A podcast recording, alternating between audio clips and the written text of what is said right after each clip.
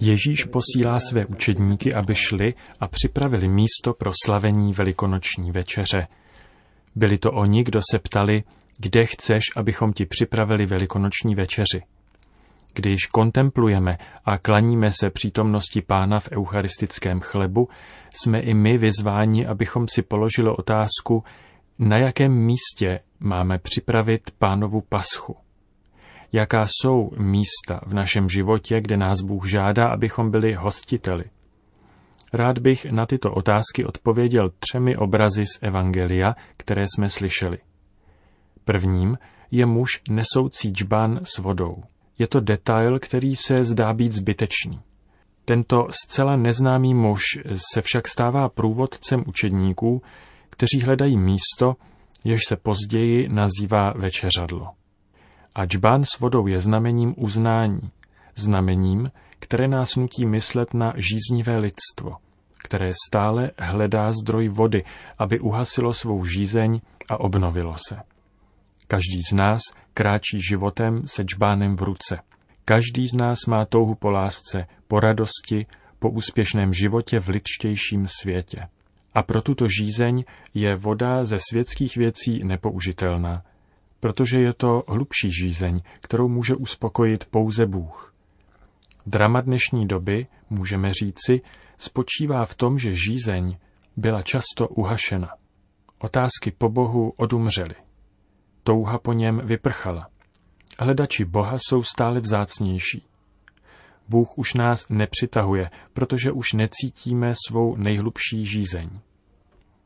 K oltáři nás vede žízeň po Bohu.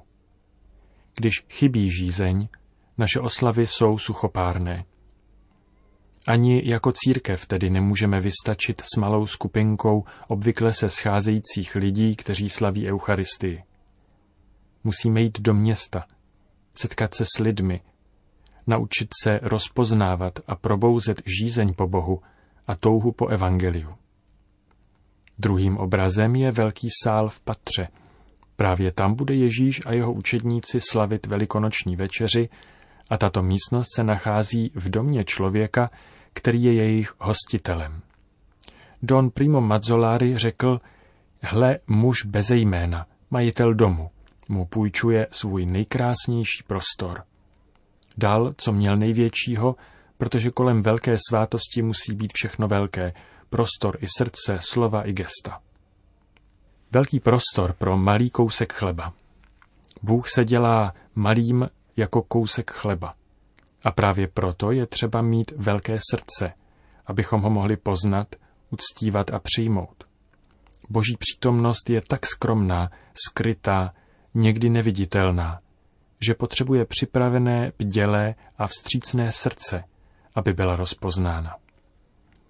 Na druhé straně, pokud se naše srdce spíše než velkému sálu podobá skříni, kde s lítostí uchováváme staré věci, pokud se podobá půdě, kam jsme dávno odložili své nadšení a sny, pokud se podobá úzkému a temnému pokoji, protože žijeme jen sami sebou, svými problémy, a hořkostí, pak bude nemožné rozpoznat tuto tichou a pokornou boží přítomnost.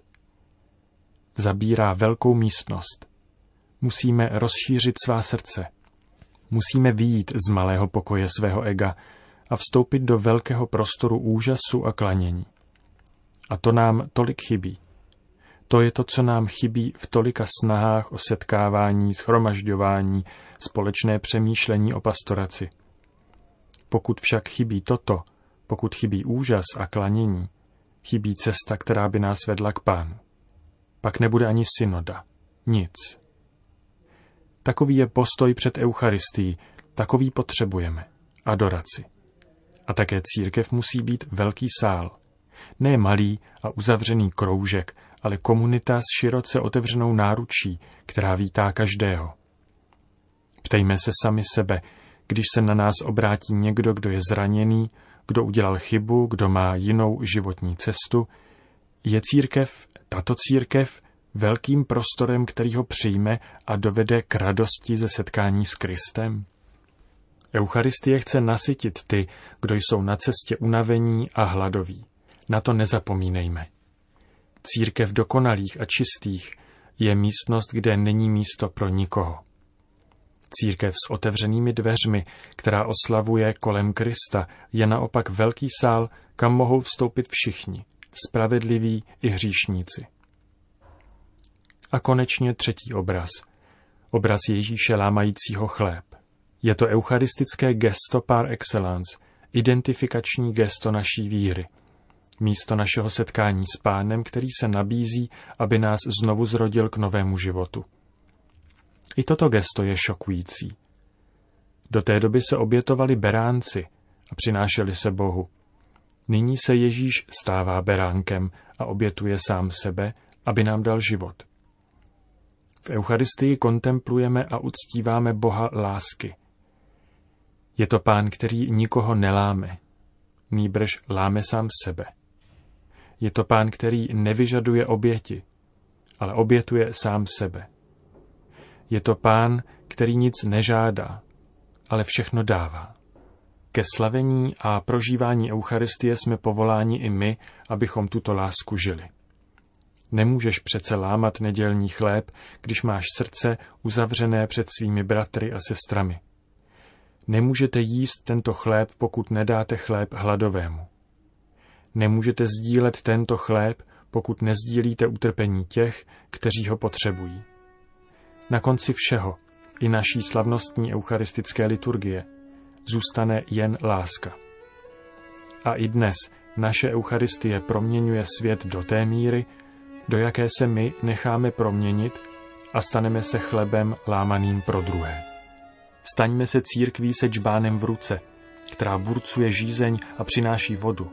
Otevřeme svá srdce do kořán v lásce, abychom byli prostornou a pohostinnou síní, kam mohou všichni vstoupit, aby se setkali s pánem. Lámejme své životy v soucitu a solidaritě, aby svět skrze nás viděl velikost boží lásky. A pak přijde pán, znovu nás překvapí a sám se stane pokrmem pro život světa. A on nás bude sytit navždy až do dne, kdy budeme na nebeské hostině rozjímat o jeho tváři a radovat se bez konce.